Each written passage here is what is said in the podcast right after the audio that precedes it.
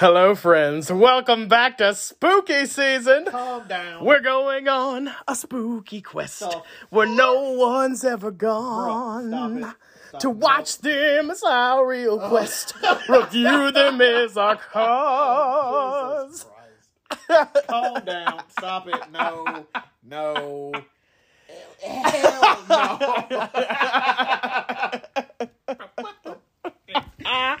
Oh, hello, friends.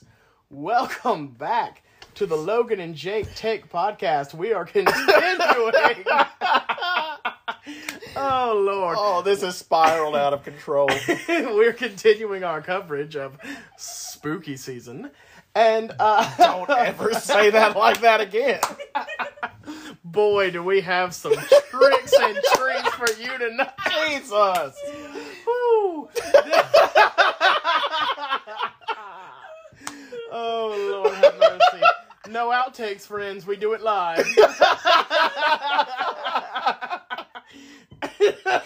oh, Jesus. Oh Oh God. Lord. Okay. So Oh God. this is. Mm, I can't breathe. Hey, I hate you. I hate you so That was much. only like one verse of the song. I have a whole song written. Oh God. Oh, Oh. I knew there was no way Logan would let me get through it, but like, oh, the look on his face was Oh, so wondrous. Finish the intro. Okay, so welcome back. This is week five of seven for our spooky season coverage this year. Uh, we are glad Oh, you are back with us. It has been an interesting, an interesting week, and I do want to say before we dive any further into this, um, uh, we do have uh, game one of the National League Championship Series on in the background. So uh, if you hear us cursing or cheering out of context, it's probably uh, dependent on what the Braves are doing on the television. Uh, it's a crapshoot. uh, yeah, so it's probably going to be more cursing than anything. Um, so, uh, yeah, so it's been an interesting week. Um, Halloween Kills finally has arrived in theaters after a pandemic induced delay. Oh man. Uh, and we are going to talk about it, of course. Um, but before we get started, Logan, how was your week? How are things going? Uh, you know, it's good. It's good. Uh, I've been busy with work, watching movies, figuring out how I'm gonna counteract your ridiculousness when you start breaking into random song. Uh, but uh, it's like you know, it, it's been fun. It's been fun. Yeah, so uh, What about you? How how are things going? How's life? uh, you know, life is life, and and um, Our listeners are like, we don't care. Get to the good they're stuff. like they're like talking about the movies, like, okay. uh, which we're gonna do. Um, so this week, Logan, uh, as we have promised the people, we are going to do a retrospective on my personal favorite horror franchise of all time, the many faceted, confusing, and ever expanding Halloween franchise. oh, with its very own choose your own adventure timeline. which you know a lot of fans are not thrilled about because they prefer um, you know more tight continuity we live in the age of the mcu and things like that so I, I think people are more and more confused sometimes when they think about halloween specifically um, but i personally kind of think it's what makes halloween unique i like that people are sort of allowed to come in and just do what they feel like doing when it's their turn to make a Halloween movie. So, uh, because if it was me, I would not want someone to come up and say, "Hey, we're not going to accept your script if you write something that goes that that goes against these twelve arbitrary things from movies that came out thirty years ago." Yeah. So- I, well, I I've never been bothered by the choose your own adventure timeline of the Halloween franchise because I read comic books. Right. Like there are different continuities within comic books, so it doesn't matter to me. It's if I don't like this particular Halloween movie, then it doesn't really matter because I can choose to ignore it. Um, I don't have to. I don't like Rob Zombie's Halloween movies, right? But those aren't really connected to any of the other ones. They're they're remakes, Right. and retellings. They're it's an Elseworlds type of thing. I don't like Halloween Resurrection, but that's okay because the new movies completely like erase that from existence anyway. So, and then when you get to like three, four, five, and six, there, which we'll get to, there's there's something in those movies for everybody. Like you don't have to, and you don't really have to pay that much attention to what comes before with some of them because it's a slight retelling anyway. Because like Halloween H two O kind of ignores all the other movies after Halloween two. Right. So Well, yeah, I mean, I agree. And when the thing about Halloween is it's been going on for so long now. You have multiple generations of people that have been fans of it and multiple different, you know, um, looks at Michael Myers and these characters. And um, I think what I always go back to is if you like these types of movies, you're going to pretty much uh, pay to go see um, whatever iterations they decide to come out with. yeah, That's certainly true for me. So, um, I guess to not to delay really to go because there's a lot of movies there to talk about. Um, yeah. um, by the way, if you are, um, if you are listening primarily because you're interested to hear our review of Halloween Kills, the brand new installment that just came out, um, that will be at the end of the podcast. Um, and if you have not seen the film, uh, please, when we get when we get caught up to that film, just pause and go watch it first, and then come back and Come listen. immediately back. Pause it. Go watch the movie. Like two, two and a half hours later, come back, finish listening. because we are going to definitely spoil it. It is on uh, Peacock if you would like to watch it from the comfort of your own home. It's a great streaming service, you, by the way. it is actually pretty cool. I actually downloaded it. Um, I have Regal Unlimited, of course, so I did go to the theaters to see it Thursday night. But I wanted to watch it a second time before we did the review today, so I watched it earlier with Savannah, and uh, I downloaded Peacock, uh, and for four ninety nine a month, just the, that that opening tier, you can actually watch it. So um, definitely check that out if you get a chance to. Oh, by the way, this is not sponsored by Peacock. We're not there yet. But Peacock, if you're listening, we, we'll, we'll take a sponsorship. We will. Also, Savannah, who you might hear in the background, say hi, Savannah. Hi. All right. Um, All right. but yeah. Uh, so shall we? Shall we jump into it, as they say? Yes, yes, we shall. Uh, we shall um, jump. Okay, so Halloween. Halloween, uh, the original 1978 John Carpenter Halloween, because uh, there have been three different films in this franchise called Halloween. um, Yeah. so starting way back at the beginning. And one of them, the the newest one, is technically Halloween two. Yes. That's weird. But yeah, let's start with the original, shall we? So, um, when uh, when I was growing up, I, I may have said this on the podcast before, but when I was growing up, I was not really into horror films per se. I, I didn't really watch them. I was afraid of my own shadow, really. Like I was scared of everything. Like uh, you're talking to a guy that just does just did not do scary things. When the my friends would break out Ouija boards or they'd want to tell ghost stories or just Ouija. bo- Oh just no. yeah, no, like literally, I was just the the kid that. um Some of it was for like religious reasons, I guess, but other like another aspect of it was I just wasn't that wasn't my thing when I was a kid. Um, when I was about I don't know seventeen ish, um, Rob Zombie's Halloween uh, was coming out, and or it came out rather, it came out in theaters, and um, by this point I had watched maybe a couple of horror movies, but I was not um, a big fan of them. I had been sort of petrified of them, and I I remember Rob Zombie's movie came out in like August of 2007, and um, our buddy Corey, who we were hoping to get on the podcast, but unfortunately didn't work out. Um, he was talking to me. I was at his house hanging out, and uh, him and his dad were, we were hanging out. We used to do that every weekend and go see movies and stuff.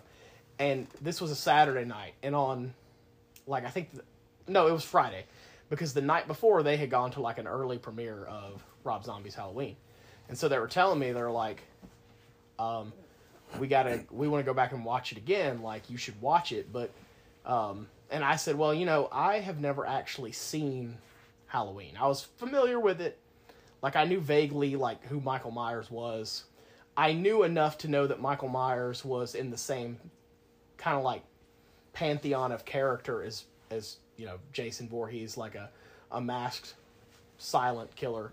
I, I knew that, um, and I was like, I've just never that's never really been my thing, you know. Right. So, um, Corey uh, asked his dad if he would take us to Blockbuster, which, you know, that was a thing back then. Thank you for dating us. Appreciate that. right. And so we uh, we went to Blockbuster and we got um, Halloween, and if if memory serves me correctly, we watched Halloween that night, and I was both uh, horrified. uh, it was the scariest thing I'd ever seen in my life. Um, very specifically because um, when I was a kid, the thing that kind of creeped me out the most was the idea of home invasion. That someone would come into your house and like kill your family. And Halloween hit a little close to home for that. Oh yeah. yeah. Um, and then also just the blankness of the like Captain Kirk masks that had been edited, you know, adjusted and painted over to the Michael Myers mask really freaked me out. And I had, of course, never heard the music. So the first time you hear that music, it really hits different. Mm-hmm. And it's scored so perfectly. Um, I mean, the very first time you see Halloween, it has a real power to it, I think. Like, and I was very, very unnerved by it, but I also remembered really digging it and really thinking it was it was a cool movie and, and really thinking that the end was just such a creepy, you know, WTF moment and being like, that is a perfect little horror movie I just watched. Mm-hmm. So, like, of course, that's not a unique hot take. That's something millions of people had discovered long before I was ever even around that Halloween was almost a perfect little horror movie. Right. But that was sort of my experience with it. And then the next day, of course, um, Corey's dad took us back to Blockbuster and we got um, Halloween 2. And I also just loved that. And then he took us back to the theater and we watched Rob Zombie's Halloween and did not love that. But we'll get there. But so for me, Halloween remains one of my top five favorite movies of all time. Mm-hmm. It, it it is like definitely my favorite slasher movie. I have now in the in the intervening years, the fourteen some odd years since then, I have seen every slasher movie probably that you can think of. I mean, it's not a full on challenge. I'm sure there's someone out there who could name some obscure sequel or reboot I haven't seen. But I, I Logan can attest to this. I own lots of them. It's ridiculous. Uh, it's a Like problem. you, you go out of your way to just find random stuff on Amazon. Like, bruh, we got to watch this. I'm like, I've never heard of this. But, uh, Like, I've never heard of Tibetan Yetis attack Mars or whatever. Like, it just, what are you doing? But uh, the uh, the uh, sorority babes at the slime ballerama is one of my favorites. Jesus. But no, uh, you know, I really enjoyed the cinematography in Halloween. Um, the cinematographer Dean Cundey, of course, would uh, go on to star in not not star in, but be the cinematographer for um, uh, Jurassic Park. So um, you know he had a great career, and um, and did lots of other things. But you know, I think I've already mentioned the music, but like really, I think and the the lighting and how things went from you know everything was like really at first everything was warm and golden all the colors and the, the, the leaves and everything. And then at night it's like sterile and blue and black and it's creepy. And the way that the camera you know is following along and it's like it's almost like the it, it's almost documentary style. You know what i mean? Where it's Yeah. like we're observing this but we're not really part of it. And it's just super creepy. And then of course i think uh, as Clive Barker, the creator of Pinhead, once said, the typicality of Haddonfield is the heart of what makes Halloween so memorable. You know, I grew up in Locust Grove. That town looks a whole lot like Haddonfield. You grew up in Griffin. Parts of it look a lot like it. Yeah, we both went to school in Barnesville, and Barnesville looks pretty much like, like Haddonfield. Haddonfield. Uh, and so just the idea that this could happen, you know, and, and for me, not only did I live in a place that looked like Haddonfield, my great fear as a child was home invasion, you know. Um, and just the idea that someone could come in and just kill your family, that's something that was always frightening to me. So um, that's why I love Halloween so much is it, it hits on those universal themes. And I don't think there will ever be another horror movie that is so uh, fundamentally archetypally sound, if that makes sense. And you know, the ending. Um, I know Logan, you've said before that you really enjoy the final line where Laurie is like, you know, was the boogeyman, and Loomis says, as a matter of fact, it was, and that's so great. But what I love about it the most is when you know there's, there's Loomis looks over the edge of the balcony where he's just shot Michael, and Michael's not there. Right. But before the camera confirms what we already know in our hearts to be true, we see it play on Loomis's face, and his eyes kind of get wide for half a second. But then we see that he's gone, and then we see this like, I knew this would happen. Look, as, as you know, he's in the wind now. He's he's a ghost. He's not even human. He's like he's he's the shape. You know what I mean? And we talked about this before, you know, like just among ourselves. There's this story where Donald Pleasence um, supposedly asked John Carpenter, "How do you want me to play this? Do you want me to play it like, oh my God, he's gone? Where did he go?"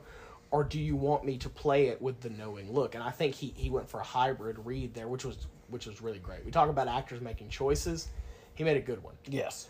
um, as he did so often throughout the movie. Uh, some of the dialogue, uh, you know, could have gone over really, really cheesy had it not had an actor of his weight behind it. Because, you know, that's something that a good actor does is they they find the way to take what's written on the page and they make it accessible and they and they make it translate. And he did that really well with that sort of, as you called it, like Shakespearean.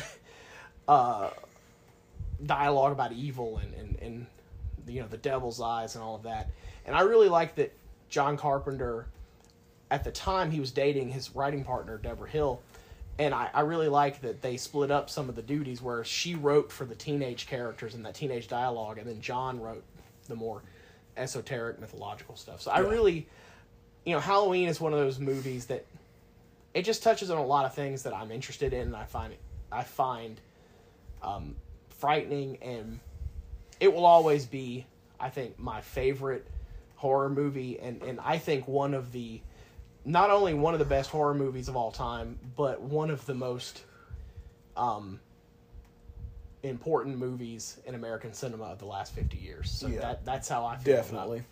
about halloween um did you have anything else that you wanted to add about halloween before we move Um, into um, discussions of the sequels I just so I, I I guess we can briefly talk about like just the story itself. Um, it it's simple but effective.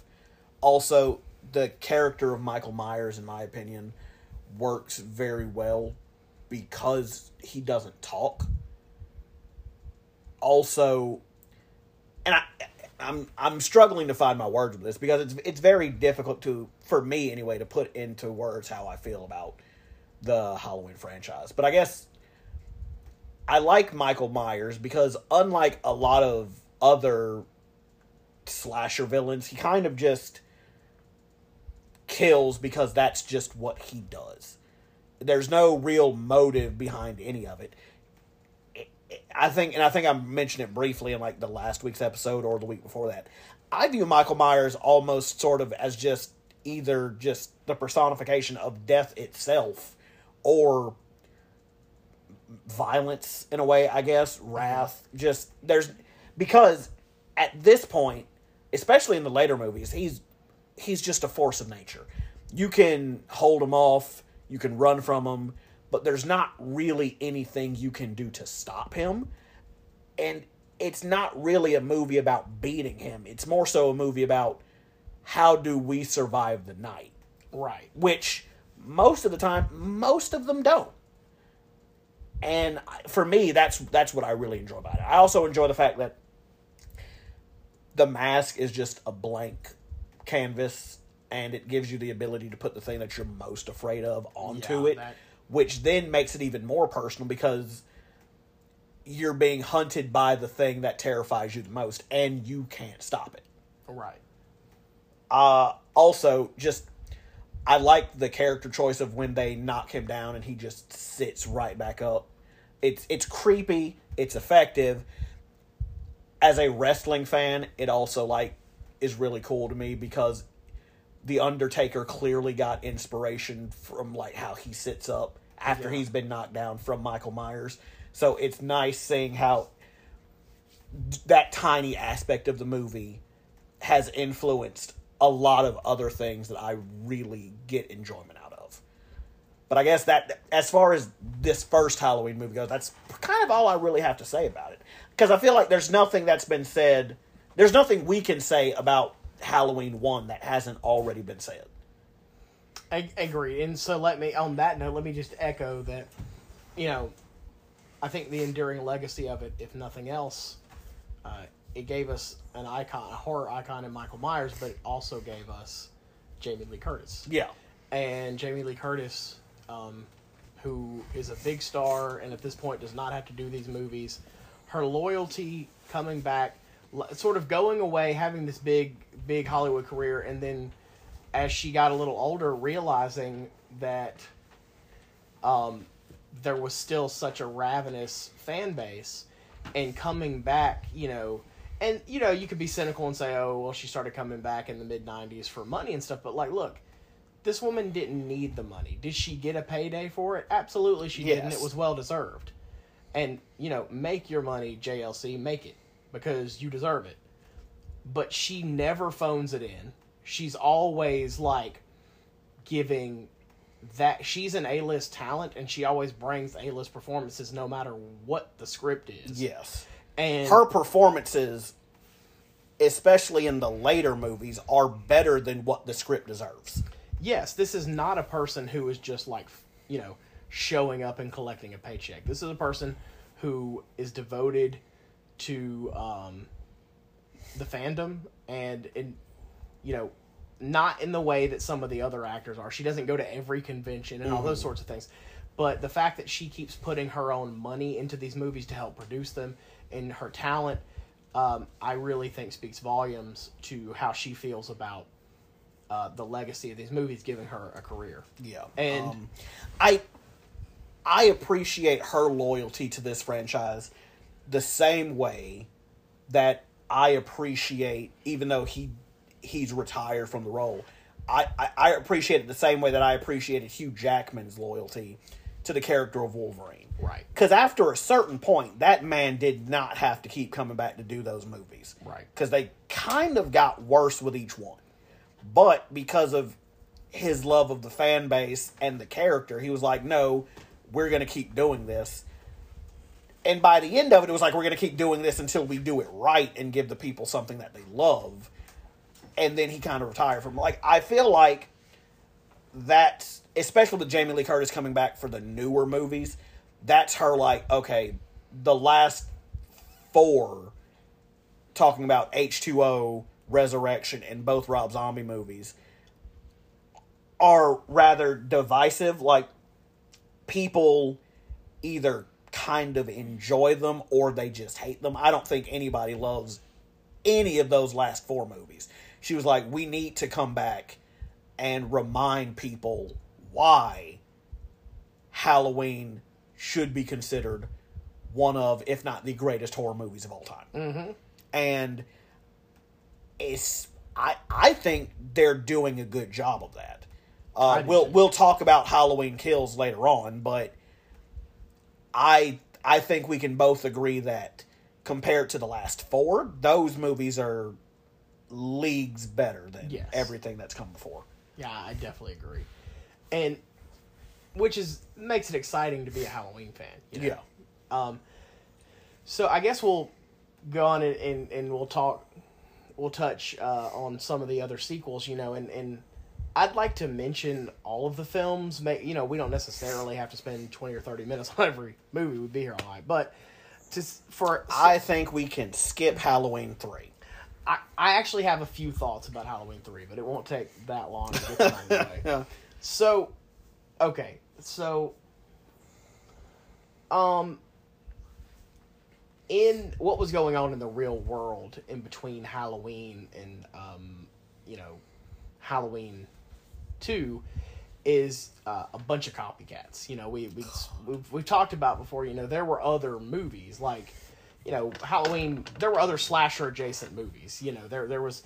Uh, we might have mentioned this already, but Texas Chainsaw Massacre. There was Black Christmas, but Halloween was really the first of what we think of as a true slasher movie, and um, what happened immediately after it was so successful is a bunch of people who didn't understand why it was so successful came out and made a bunch of cheap knockoffs, including the original Friday the Thirteenth.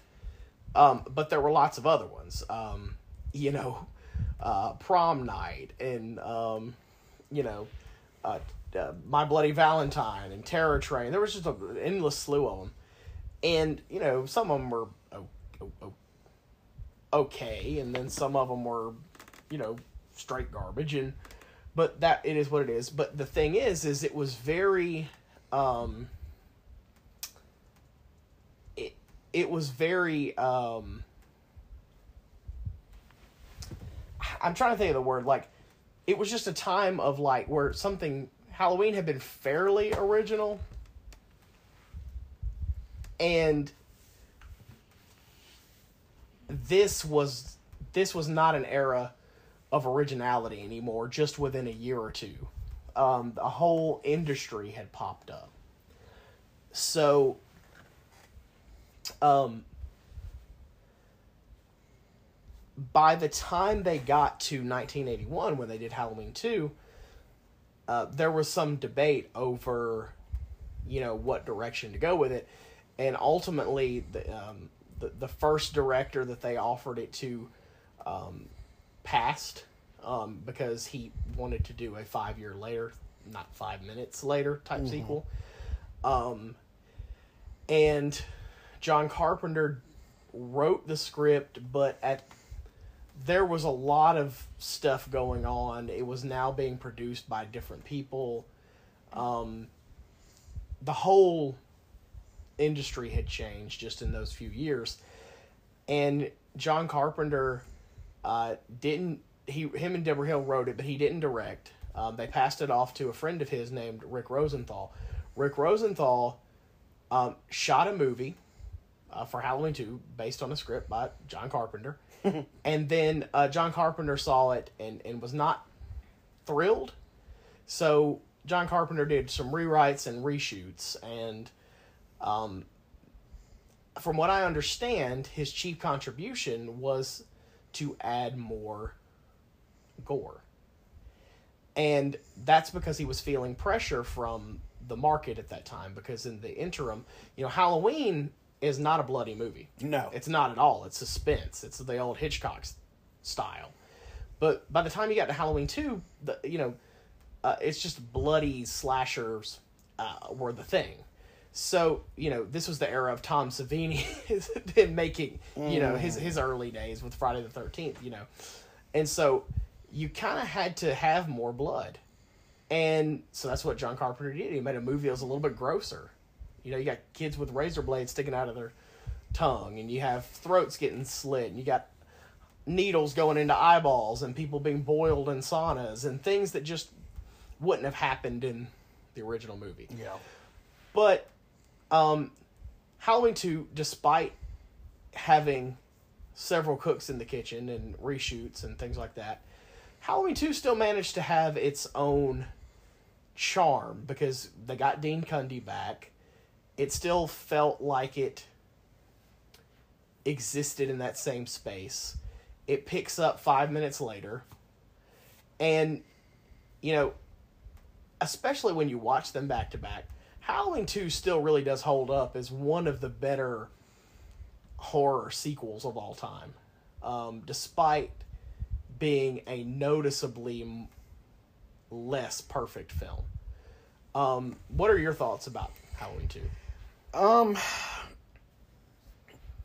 that one's a little tough because I, I haven't rewatched Halloween two in a while. From what I remember, though, I enjoyed it. Um, I don't like it as much as the first one. It, it's the second best Halloween two that I've seen ever. um, but I I don't know. If I was gonna go back and rewatch all of them, I would. I, would. I would definitely include that one in the list. But it, it's it's kind of the one that's over the years left the least of an impression, just because it's not great like the first one, and it's nowhere near as bad as some of the worst ones. That's really true. So it's it's it's honestly it's right there. and It's the middle child that people just kind of ignore sometimes. I'm like, Right. you exist, but you're doing your own thing, and I have no reason to be upset with you. So I'm just gonna focus on the the things that you know need some improvement, or have fond reminiscence of the better days. So I, It's a fun movie. It introduces, you know, the recurring theme of Mr. Sandman being played in Halloween movies. Yes. Oh, Um, okay. So real quick, um, I, I guess my biggest takeaway from Halloween Two is I love the fact that it adds to the lore, and you find out that Laurie is Michael's sister. I was gonna. It, what's funny about that is I was gonna say, its lasting legacy has to be that it forever complicated the franchise by adding a Darth Vader esque twist. Yeah. Yeah. uh, in which Michael was hunting Laurie because that was his sister. And what's interesting about it is, you know, I never, when I came to Halloween for the first time, I just sort of knew that from pop culture. So when I watched the first movie, I watched it through the lens of, oh, well, he's just after his sister, even though it never actually says that in the first movie, mm-hmm. because that was not part of the story. Originally, Michael Myers was he's only chasing Laurie because she showed up to the house that he's was at. Yeah. Like so, in you know, there has been a fan debate for decades over that decision. To that was the first attempt at giving him a motive, and there are people, and I think that they have some valid arguments that that that would say the beginning of the end for this being scary was when you started trying to give him a motivation. And because then all of a sudden it's like, okay, well, he will still kill people, but if you just go nowhere near Laurie and you stay very far away from her, you should be good because he's going to be coming after her because it mm-hmm. ca- it handicapped the sequels by having to have it connected to his family somehow. See, I don't mind it though because the first person that you ever see him killing is his sister. Yes. So to me, it makes sense that even if it's completely random that Laurie is his sister, it makes sense that he would continuously go after her to end it. Because I mean, mm-hmm. he's you end it the way you started. Like he starts by killing his sister, he ends it by killing his sister until you get to Halloween Resurrection, where it was just like, although in that movie he's only killing them because they showed up to his house. Like I feel like we'll, we'll talk about it when we get there. But so I don't mind the fact that Laurie is his sister, and I also think that it adds to the evil of Michael Myers mm-hmm. because murder murder is wrong. No one is going to dispute that. In my book, the only thing worse than killing random people, even if he didn't grow up with her and know her, is killing your family. Those are supposed to be the people, supposed to be, that no matter what, you always have their back and they always have yours. So to basically the only familial connection he feels to her is the fact that he has to kill her, it it perverts the idea of family. It it makes it this thing that like his driving force is family, but it's to destroy his family. That's fair. It's it's the it's something that I would argue most of us, all of the people that we surround ourselves with, and most of the people in the world, it's the very last thing that we would do. We we can be mad with our family, we can fight with our family, but we would go to war to protect our family. Whereas Michael Myers is the exact opposite, and he will go to the ends of the earth to destroy every last shred of his family because I think maybe in his mind, if he destroys his family completely, then he destroys the very little bit of humanity he had left. I don't. I mean, I'm sure people would disagree with that, but that's just always how I've viewed it. And I don't think there's any wrong way to view this franchise as far because like every movie is completely different. It's why when you get to the later movies, even though Laurie is dead, there's still a family member there, and he's he's trying to kill his niece at this point, or Josh Hartnett when you get to H two O. I I like the idea that there's one thing holding Michael back, and it is something that most people find joy and comfort in. I think it I think the idea that his family is still alive is like slowly eating away at him sometimes, which kind of causes him to just basically just kill people. Like he's trying to kill that part of himself. Yeah, I think that's an interesting take, and one that I'm sure that like uh, you're not alone in um, in holding that view. Um, I'm I was never I'm always I guess I have a, a mixed mind about it. I was never one that thought it was a problem, but I do see where it was a narrative hamstring, especially later on. Yeah. because it's like how many nieces or cousins or you know surprise siblings or something is it Yeah. gonna have? You know, so um, I you know H- Halloween two is one is is the subject of a lot of debate, of course, now because we find out in Halloween 2018 they retconned Halloween 2 also, but we'll get there. Um, but Halloween 2 is still a good movie. I would still recommend it. Yeah. You know, to people. I still think it has some fun kills, some fun sequences. Michael get continues to get, you know, shot and blown up and all kinds of stuff and he's it's clear at this point this is definitely not a human being in any traditional sense anymore. Um, With every kill he ascends. Yes, with every kill, he he's sort of transcending and becoming something else. And I, Jamie Lee Curtis is back in the second one. She's kind of sidelined because she's there's not a lot of dialogue for her, but she's back, and you know it it was eh, score's good. I mean it was it was it was still a good movie. Yeah. Um, and of course, it left a big mark on the franchise and on I think on horror. Um, by the time th- th- they they tried to make the ending reasonably definitive, to where Michael would be dead and that they could go on and that they could turn the franchise into a an anthology where every movie would be a different Halloween themed story. That's not a terrible idea. The problem is that in 1983, when they're prepping to do Halloween 3 Season of the Witch, uh, there's no such thing as of the witch. there's no such thing as you know um twitter or modern social media or bloodydisgusting.com to give us the inside scoop from john carpenter and debra hill that hey this movie doesn't include michael myers this is a different story we're doing an anthology now did those interviews exist out there yes but were they able to hit a wide stream audience the way they would have needed to to No. properly prepare the millions of folks who were going to rush out expecting to see more Michael Myers induced mayhem? Absolutely not. And so we get to Halloween 3, Season of the Witch, which, in my opinion, has aged better than people would have guessed at the time So if if this poor film it's a dark well made, well acted, creepy little movie. And if if Se- okay, so season of the witch. Th- this this is my only opinion of this movie.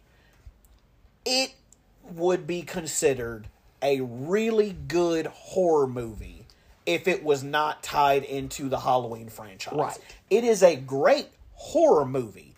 It is a bad Halloween movie Yes. because it has absolutely nothing to do with any of the movies that came before or after, despite there being Easter eggs from that movie in other movies. And I think I agree with that, and I think everyone pretty much agrees with that. I think that there has been a well earned reappraisal of the movie in recent years. Yes. And I think the score is creepy. I think the way it's shot and acted is creepy. The story idea itself is great. And it's a fun movie to watch. I no longer skip it in my marathons. I've come to really enjoy watching it once a year. But you're right. I'll it is probably s keep skipping it, but if I ever just wanted to, it, if I want to watch a random Halloween, like just Halloween, like the season Halloween movie, I'd watch that one because I'm like, this, this is a good movie. Yeah. It's a it's a fun movie, and I think if you've never seen Halloween three season of the witch, heads up, it doesn't have Michael Myers, but it is worth watching, and I would actually fully be behind uh, Jason Blum and company from Blumhouse um, remaking season of the witch. I'd watch it. That would be a fun It, movie. it would probably be really good. um, so you know, get on that. Um, or hire us, we'll do it. we work. Um, we work for cheap. Uh, yeah. So, uh, of course, there was naturally a big backlash. Uh, yeah. So, you know, it took them a few years to figure out what to do. And in the meantime, uh, Jason Voorhees and Freddy Krueger dominated the box office and were churning out sequel after sequel. Uh, and finally, Some of varying quality. yeah, of d- diminishing returns, of course. And by the time uh, about five years passed, and they finally, on the tenth anniversary of the original film, uh, they were able to release Halloween Four, the return of Michael Myers. They were letting everybody know up front, Michael's back. That's what y'all asked for. Um, we find out Michael's been in a coma for ten years. He's being transferred. We hear that, or he hears rather that um, Laurie has Laurie is uh, had a daughter, that he has a niece, that sort of snaps him out of the coma he's been in, and he escapes back to Haddonfield. Uh, somehow, Doctor Loomis also survived the explosion at the end of Halloween Two, and the great but now aging Donald Pleasence uh, returns um, in all of his now cheesy glory. It's sort of a a parody of what the character had been, but Donald Pleasence, of course, is still as committed as ever. Um, and, and He it- he delivers an A plus performance, much like Jamie Lee Curtis in all the movies. Yeah. His dialogue does not warrant nor deserve Right. the level of passion he brings to it, but because he is a professional, he brings it nonetheless. and Halloween Four is a fun '80s slasher movie. Yeah, yeah. there's nothing overly offensive about it. You know, it, it doesn't suck. It's not great. I I do think the fur, the further we are removed from it, there's some. It, it's starting to diminish a little bit over time because it is definitely in the 80s Mm-hmm. but it, it was a fun movie and it is um i i do think that um there was still effort put into the film and i think the lasting legacy of the film is it introduced us to uh, a child character that was not completely obnoxious and annoying and Yeah. and do and, and that child character was played by Danielle Harris. So we we actually the world was gifted Danielle Harris, who is an icon in the horror community, um, be, because of Halloween Four. So that's a lasting legacy for that movie. And look, you know, I like the characters. I like the new sheriff. I like, I like, um, Rachel uh, the older sister, foster sister of um, of, of Jamie Lloyd, and I, I enjoy the. I, I I like the idea that the town has sort of been dealing with this, and they're like, oh no, Michael Myers is back. You know, we're gonna we're gonna we're gonna put an end to this. Which of course that comes back Didn't go well. that doesn't go well, but that that that theme comes back with a vengeance in Halloween Kills. Oh, we'll get there. Um, but you know, I I enjoyed that I, movie. It even I has like the moment Halloween where- four, an, because the respect and care was put into the production of it, to where you can tell they were they were trying. Yes, They were trying. they were trying, and for Yeah. me, trying goes a long way. yeah, like is it great? No. Is it enjoyable? And is there enough in it to where i would rewatch it because i genuinely want to? Yes. Um i think after halloween 4 the return of michael myers is when we start getting into the this franchise should probably let it go yeah. I mean, so so what ended up happening? Um, and this, you know, the great Moustapha Akkad, who was a producer on the original film and, and produced all of them until his untimely death. Um, he and you know his son Malik still produces the movie, so the Akkads really are part of the DNA of this franchise. And he gave an interview one time where he said the problem with Halloween Five, which was produced just ten months later, is that it did not give enough breathing room. They were competing with, by the time that came out in theaters, they were competing with the home video sales of Halloween 4 mm-hmm.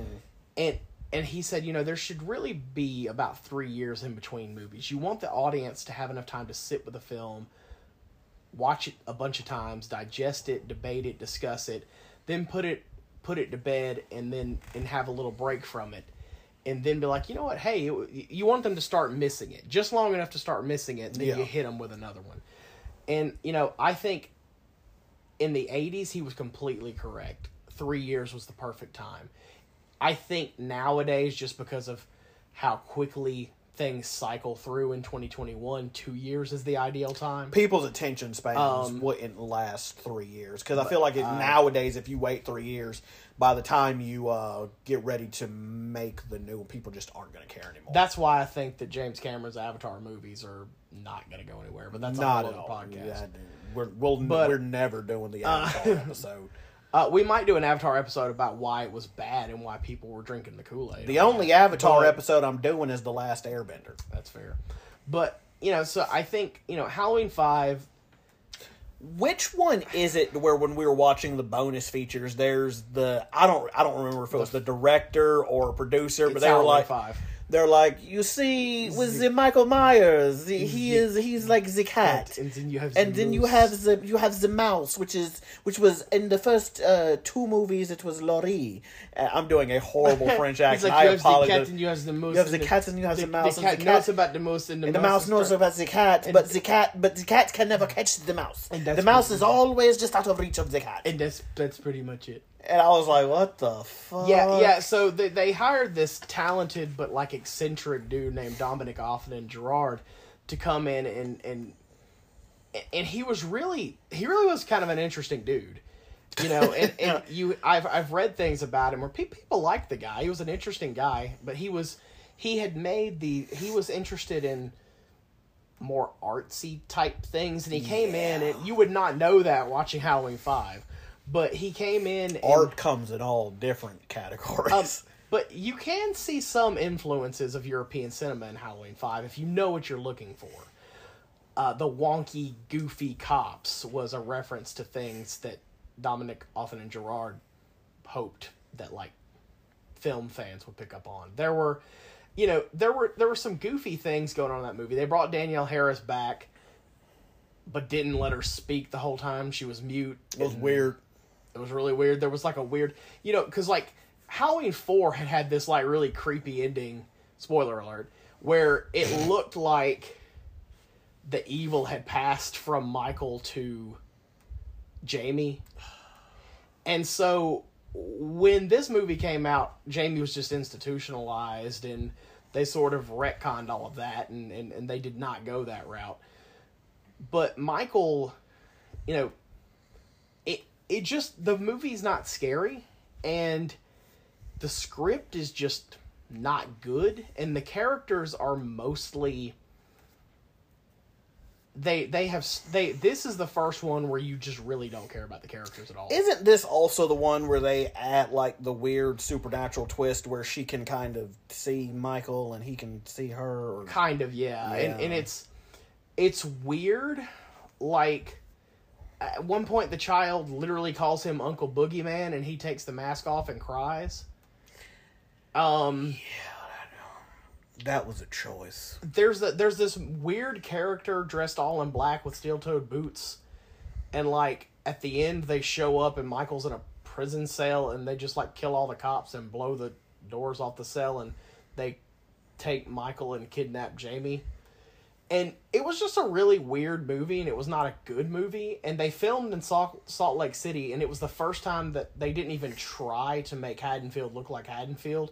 The Myers house that was supposed to be I don't was- know what house that was. It was not it the Myers house. nothing either inside or outside like the Myers house, and it just it was just weird as just weird as all get out. And it has one of my favorite lines though. Uh, there's a cop upstairs in what's supposed to be Judith Myers' bedroom, and they're they're using Jamie as bait. Right? They're Jamie's sitting there like just like plan. his sister was, combing her hair out, and there's a there's a a, a security guard or a sheriff's deputy posted there, and you know he's getting a little antsy. Like we need to get out of here, or whatever. Well, I think that's what he's trying to get at. And Loomis is like, Charlie, Charlie, Michael Myers is outside. Stay with the little girl. Like that was you know one of my favorite lines. And then later Loomis I mean God Loomis had so many great lines. This I think that was the movie where he talks about evil on two legs and he prayed in his heart, you know, that he would burn in hell, but he knew that hell would not have him. And then at the end, he's like, Michael, Michael. you don't need that. And tries to take the knife from him before he gets wrecked. And I mean, somehow Donald Pleasence is still alive, and somehow Loomis is still alive, and none of it really makes sense. But, you know, Halloween 5 was just not good. It's one of the worst ones in the franchise to me, and I have talked Yeah. with some of the people who were in the movie. They've all been perfectly lovely people, gracious to their fans, and I'll always love them for that. But this movie was not very good. They knew what they did. and, and so you know and and it just sort of continued from there like you know halloween 6 the movie was so bad that it, it wrote them into a corner and they're like okay wh- we have to explain who the heck this man in black is Dominique Othenin-Girard didn't really seem to know himself who that was going to be they figured they would just figure it out and then We'll just jump a couple years ahead. We'll kill Jamie, but Jamie's got a baby now. You know, So- the best the best thing about Halloween Six, Paul Rudd. So yeah, so in Halloween six, they jump ahead. Well, they they make the movie like it takes them five or six years to make the movie.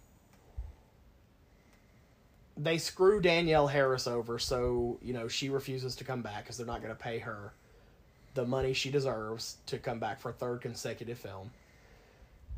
Uh, they they crap all over the original script. Um, they reshoot the movie.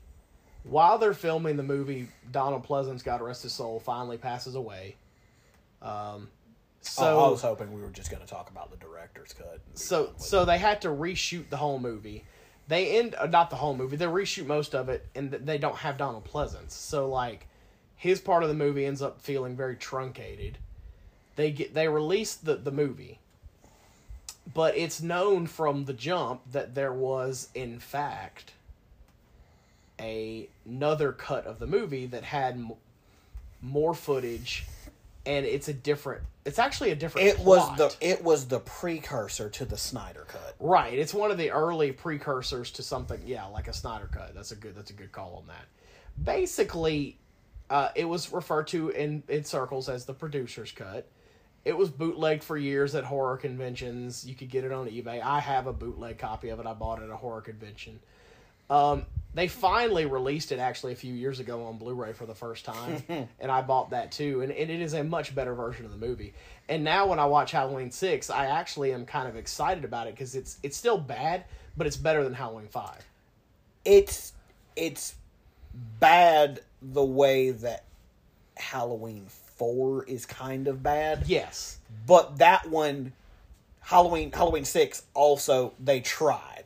yes, They and I think I think Especially Halloween six is the version. poster child of we tried.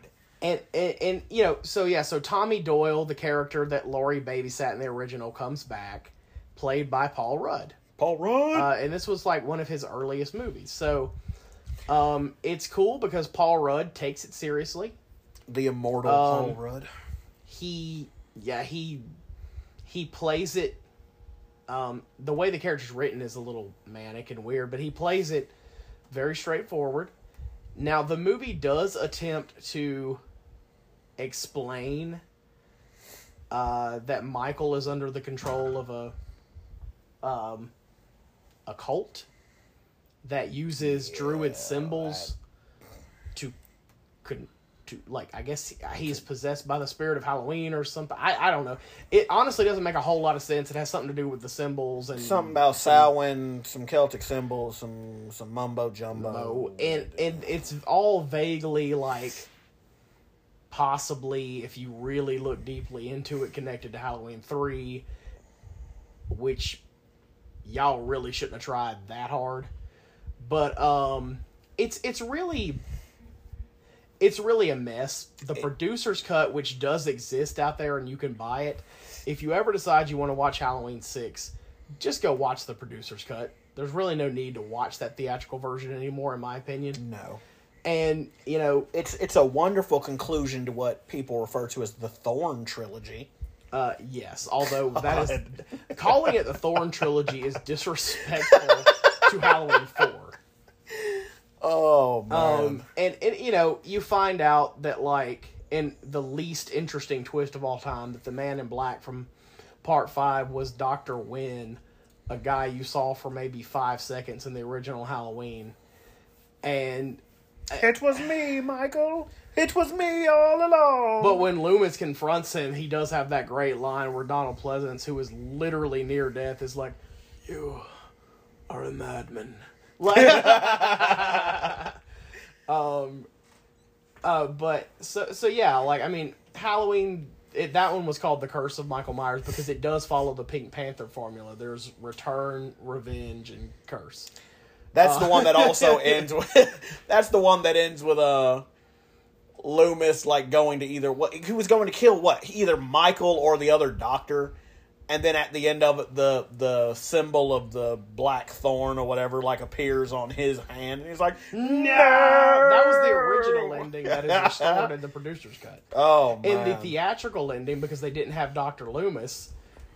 They just had him like the the scene where he's like before that happened in the producer's cut, where he's like, "I have a little unfinished business to attend to." He says that in the theatrical version, but then he goes he goes back in, and because they didn't have him to shoot anything else, they just have like a shot of Michael's mask and the audio of Loomis from the producer's cut going, no! leaving you to think he he died for no specific reason off screen, which Donald Pleasence deserves so much. so much better.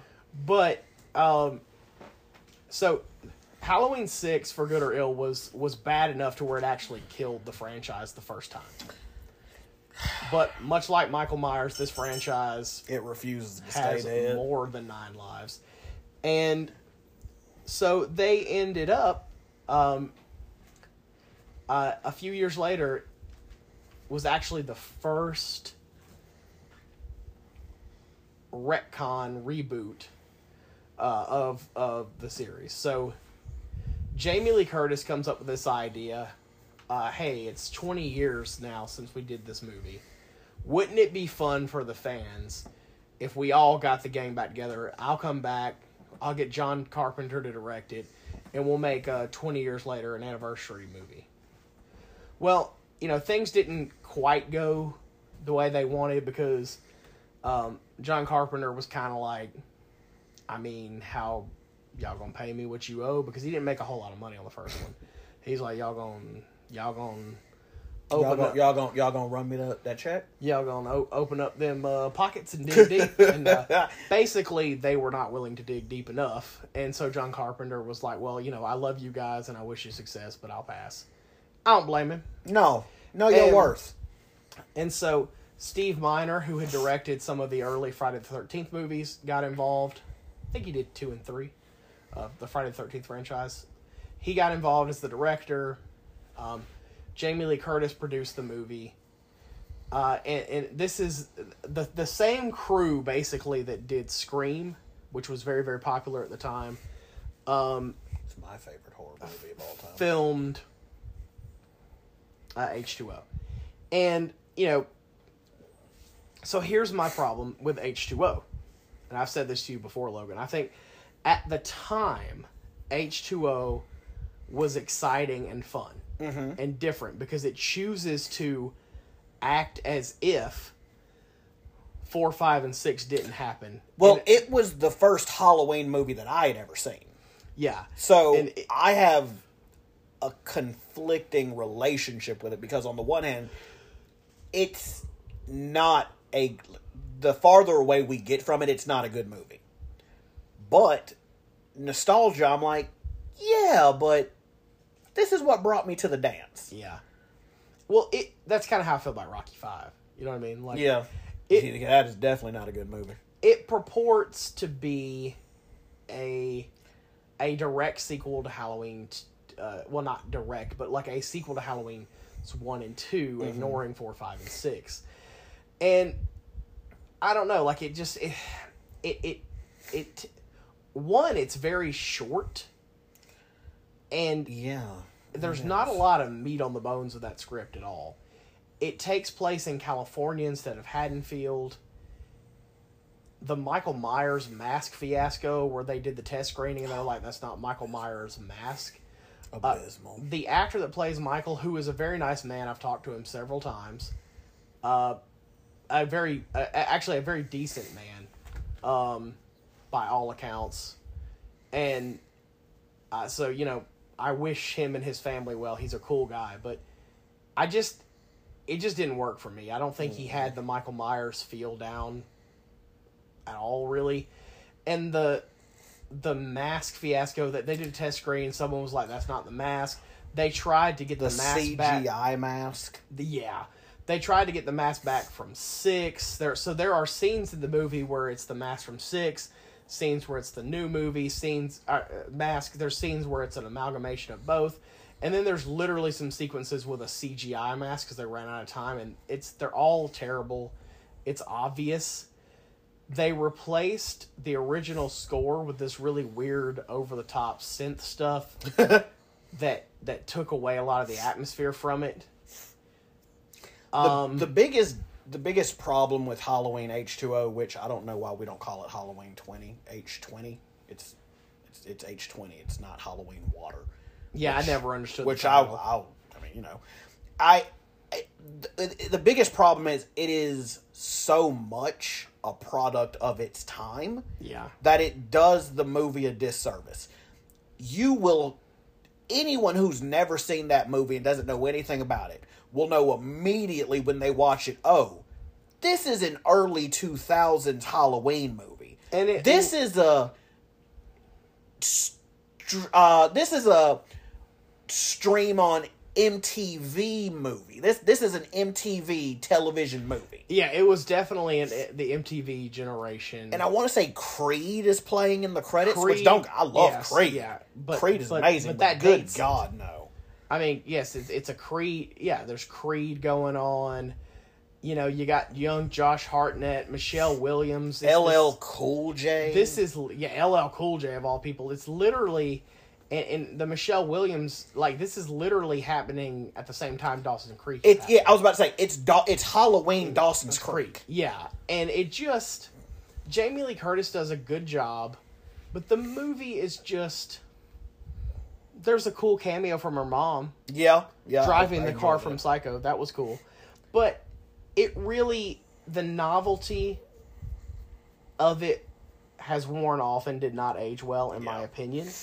And I just I I never really liked Halloween H two O very much, and the further away we get from it, you know, and its lasting legacy, in my opinion, Oh, Halloween H two O was nineteen ninety eight. So Yep, it's not even 98. two thousand.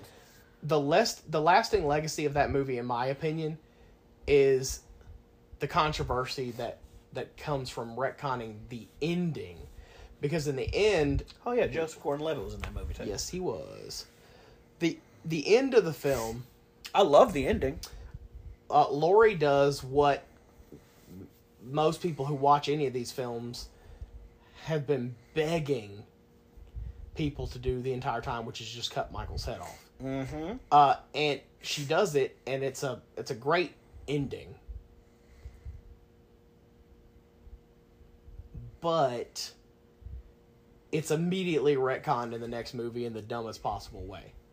So, uh, of course, Halloween H two O is a big hit, so inevitably we get uh, what I consider to be the single worst horror movie of all time uh, in Halloween Resurrection.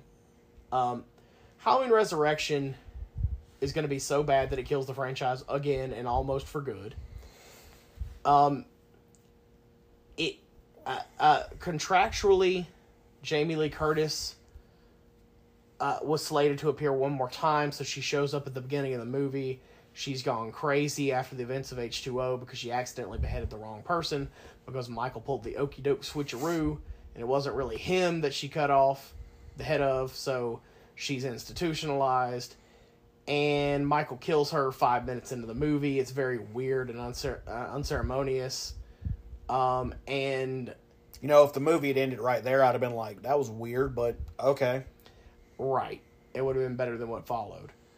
Uh, then basically they decide to do a reverse War of the Worlds. Like, and what I mean by that is like War of the Worlds, um, the famous radio broadcast where where it was fake, but on Halloween night, but but but people believed the radio broadcast was real and they freaked out. They thought Martians were invading. Well, this was basically like the opposite of that. It's like they're doing this is the early days of the internet and the and live streaming and stuff like that. So they get all these people to do this really stupid thing where they stay overnight in the Myers house and they have cameras rigged up everywhere and there's Wouldn't people watching me. on the internet and there's some fake stuff planted in there to make it for them to find to make it look creepy. But then real murders start happening because of course michael myers shows up and people watching think it's fake. So it's the reverse war of the worlds. And Busta Rhymes was in the movie for some reason. I enjoyed him more than LL Cool J. um it, it's very ponderous. Um Ryan Merriman is Oh, kind of the star. the hero of luck of the irish which was a better movie yes, it was. um oh man, the movie just is terrible Tyra Banks. who looked really good, but aside from looking good, I'm not sure why she was in the movie. America's Next Top Model Uh, was big. at Katie point, Sackhoff, Katie Sack. I, who I- knows better. Katee Sackhoff does know better. She should be ashamed. Um, the movie was just really bad, and it was the wor- easily the worst of the franchise besides Halloween Five, I think. The guy that was Toyman in Smallville was the crazy dude at the beginning of the movie. Yes, he was. Um, I actually read somewhere sometime that there was at least a thought that maybe they would have a twist at the end of Halloween Resurrection where Michael was not Michael. He was that dude from the beginning. Like Michael had just given him his mask also. And the dude broke out. And then Michael was going to show up at the end and kill him and it was going to set up another sequel. Like That would have been interesting, but I wouldn't have cared because at Well, that neither point you would have if if it's bad en- the movie itself is bad enough. It becomes even more unforgivable if I've just sat through a Halloween movie where Michael Myers is killing people only to then find out that it's not even Michael Myers. I'm I am done with you. I think that would have permanently killed the franchise. No, I I, I, agree. I don't think Well, Rob Zombie would I- have gotten a chance to make. Actually, maybe, maybe that should have happened. No, I think this this movie almost permanently killed the franchise anyway. But I agree with you. I, you know, I, it's just it's like, and that would have been a, a cheap trick that they had already done in like Friday the Thirteenth Part Five, where you find out at the end it's not really Jason. Like, Yeah. and you know, this movie was also directed by Rick Rosenthal of Halloween Two fame, so this it was odd that it was this bad. He knew better. He did know better. Um, at around that same time, he was doing episodes of uh, Smallville. There in the, the few years right He definitely knew better then. But um, so so yeah, like um, Halloween Resurrection sucked, and it killed the franchise again. Um, brought it Although it, it gave us wonderful lines, such Like- as Michael Myers is a shark in baggy overalls. yeah. Um, Busta Rhymes fights Michael with kung fu. Says "Happy Halloween, Mikey." Trick or treat. Mother effer. It was it was bad. Um, a lot of choices got made. All of them the wrong ones. yeah, almost all of them terrible. Uh, so yeah, Can we? Can we? Yeah, let's- let's- do the. Can we just? Okay. well, well, let let's let's transition and talk briefly about Rob Zombie's films, and and and we'll like we'll we'll do that as a separate segment so people watching this can can or listen rather listening to this can click into that if they just want to like you know hear us rant about that or whatever separate from this or if Ain't they want or no if they want to if they want to skip it so um yeah so uh, yeah this is painful to talk about but after We don't have to. ah, we do We can skip it. at we're gonna be brief. After Resurrection completely murdered the franchise, um, some time would pass, and Rob Zombie was allowed to remake the original movie. Um, Rob Zombie would have been perfect for Texas Chainsaw Massacre. Unfortunately, he was the strangest choice you could have gone with for something like Halloween because there's nothing subtle about Rob Zombie. I like his music, I like some of his movies, but there's really nothing subtle about it. And and you know, I here's the thing. Here's for me, his remake inspired me to watch the original before I saw his remake. However, however, um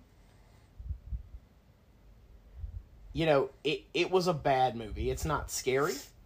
We were treated to a re, a complete reimagining where we got way too much Michael with way too much psychology, Way, way too, many rednecks in Illinois cursing. Oh my god. The dialogue is this just the drunk redneck abusive trope. The stripper mom, the everything about it was just not Halloween. And in the first hour of the movie is just really ponderous. Even though we do get Malcolm McDowell as Loomis, and he's a good actor, and I like Malcolm McDowell, it's just really weird.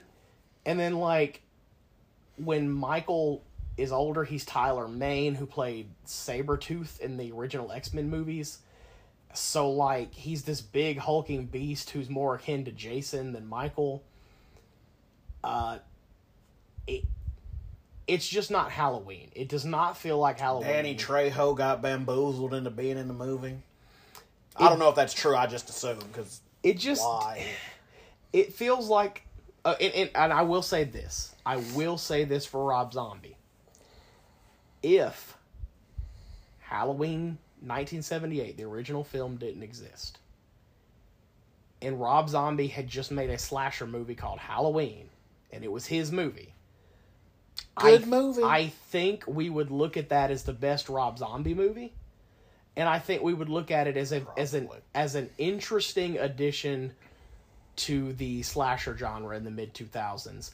But I do not think that it would have become an iconic character the way that what Carpenter and Debra Hill created did. no. And so, you know, it and then of course and and and this is really all I have to say about this. Um, a couple of years later, of course, it did well enough for him to get a sequel. He did Halloween 2, H2, and in the first 15 minutes The of third worst Halloween 2 movie. it is. The first 15 minutes of Halloween 2 are a very bloody, creepy send up of the original Halloween 2. It was great. And it was it was actually really good. It was far better than anything in that first movie, period. And then Laurie wakes up from and you realize she's been having a nightmare and when she wakes up from the dream, that was when I, Logan, woke up from the idea that this could possibly be a good movie. And Halloween 2 was just baffling So bad. and weird and just and and I will say this again. I think Rob Zombie, and I mean this genuinely. I didn't like what he did. I do thank him for trying to do something different because he was hired to do something different and he did something different. I just don't like what he did. He tried. He tried, But but his what he trying did, wasn't it was oh god. what he did was hot garbage. Okay, real quick.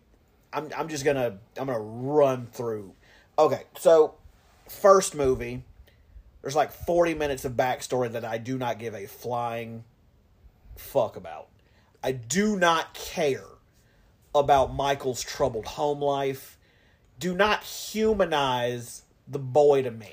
it also robs him of anything remotely creepy or terrifying. Yes, because at the end of the day, I'm like, you're you you just had a shitty home life. Like I don't care. Well, they just made him a little psychopath with with some. It's like, oh, you you Yeah. have you have a you have a stripper mom, an abusive step dad, Yeah, I something like guess. that, yeah. You kill animals. It, oh, it- the kids pick on. I don't care. You're. I, I don't feel bad for you because you're still a psycho, but it, it, all of the interesting things about the the character is interesting when you don't know anything about the character. It's like Han Solo. I don't want to know that the reason his last name is Solo is because when he joined the Empire, he was by himself. That's stupid. yeah, I don't need to know about Michael's childhood. It doesn't matter. Also, um the scene where he breaks out of the asylum and I want to say it's only in the unrated cut. Okay. I am perfectly fine With- with, him killing the like rapey rednecks. Good for him for killing them. Um it doesn't make any sense that he lets the woman live because Michael doesn't feel compassion. He would just kill everyone that was in his way, and she was there, so she would get murdered. But it makes even less sense when literally three minutes later, Danny Trejo, who's been nothing but nice to him the entire time, is then brutally murdered. yeah. I what? And Dan, Danny Trejo deserved better. Okay, Dan, j- just bad. Okay, so then honestly, those are my main problems with the first one. Oh, That- Danielle Harris came back for the Rob Zombie Halloween movies. she knows better. That that if it was if it was never being in another Halloween movie or being in Rob Zombie's Halloween movie, she should have gone with never being in another Ooh, Halloween and Brad movie. Dourif of Chucky and Grima Wormtongue fame pl- came Sheriff Brackett and, and, and gave two performances that were much like what Jamie Lee Curtis does in the in the later movies. I- I don't- warranted at all. I don't mind him. He's good in those movies. like literally, you're was better than this. there was no reason for him to be that good. You were in Lord of the Rings, sir. You don't have to do this. There was also no reason in the first movie for Malcolm McDowell to be as good as he was. Oh, we gonna get to Malcolm McDowell's portrayal of of Doctor Luma. We gonna get there, but that's pretty much how I that the the first movie. It's alright. It's got a good ending. I enjoyed it. It's great. Second movie, first 15, 20 minutes, masterpiece. When she wakes up, this is a bad movie.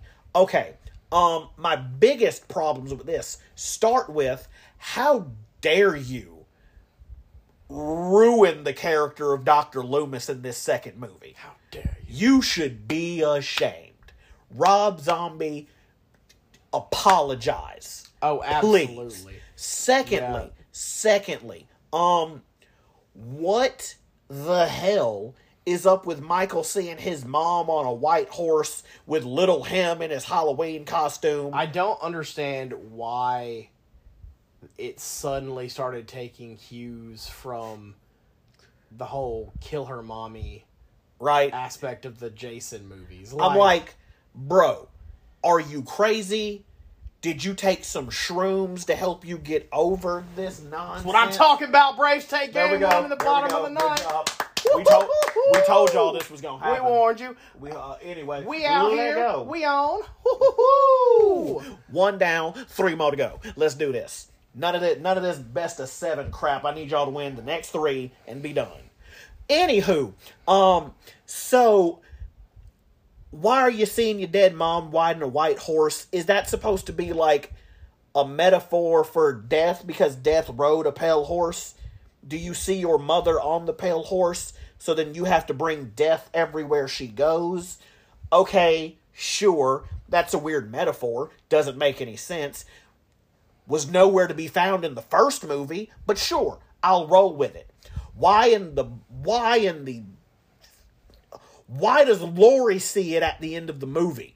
She never knew what her biological mother looked like Because, and Logan- didn't know what young Michael looked like. it doesn't make any sense unless it's some type of supernatural bullshit. Because the crazy passed to her. That's not how that works.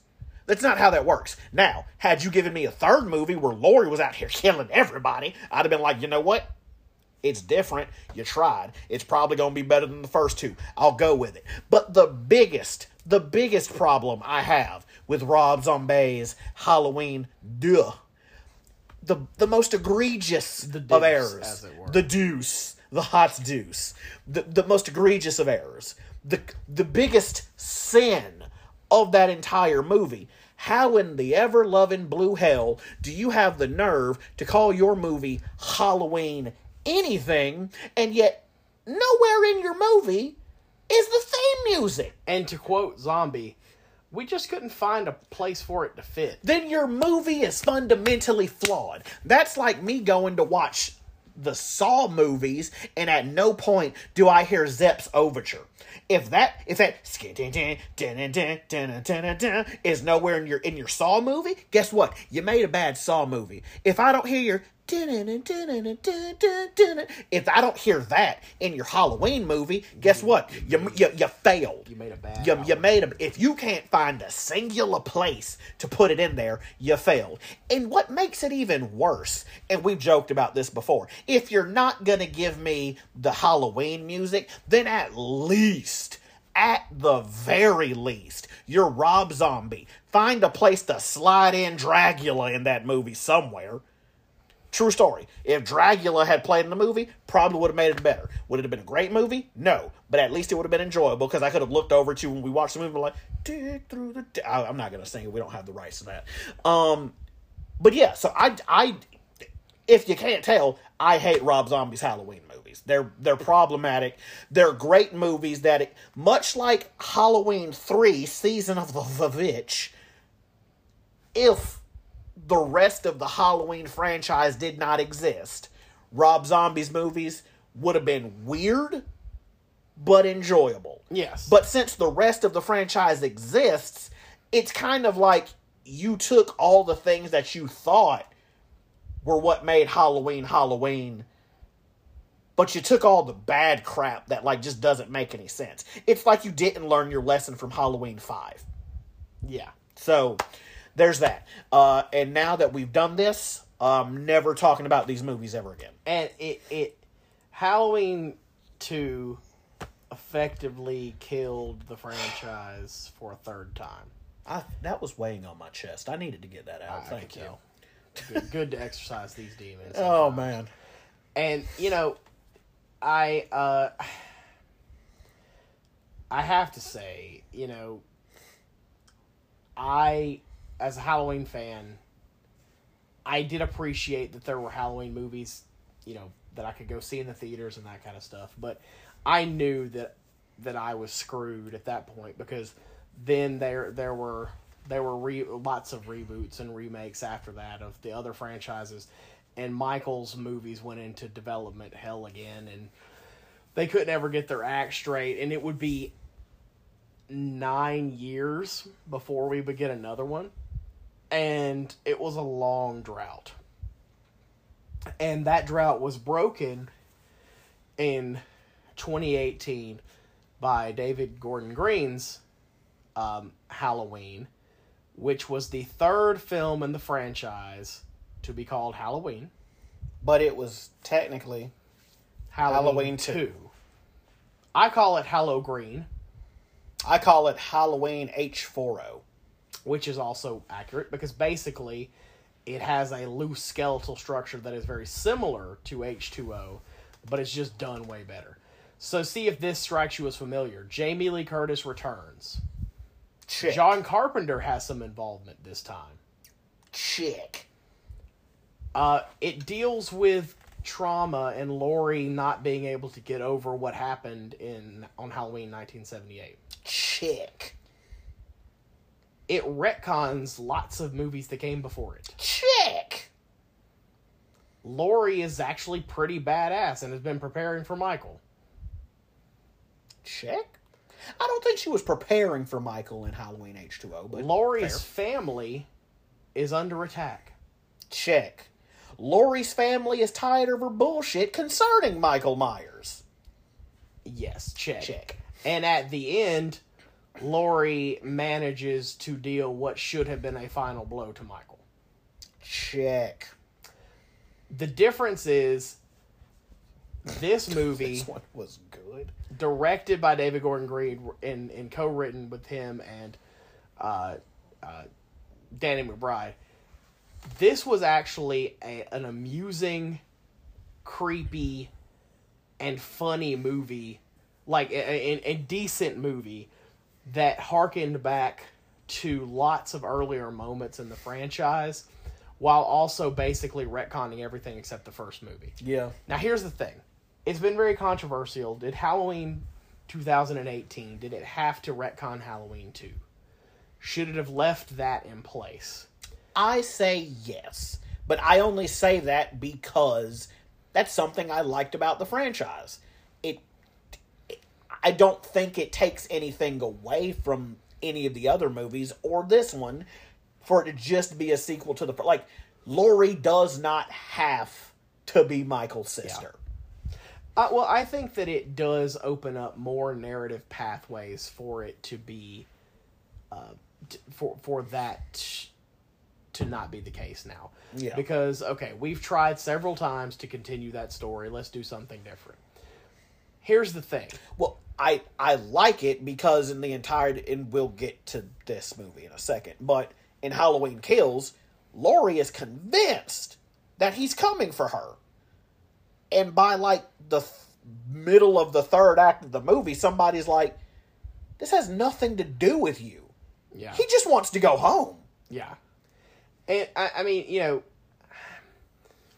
the movie it's it like it starts with this idea that Michael was captured on Halloween night, which is a retcon, of course.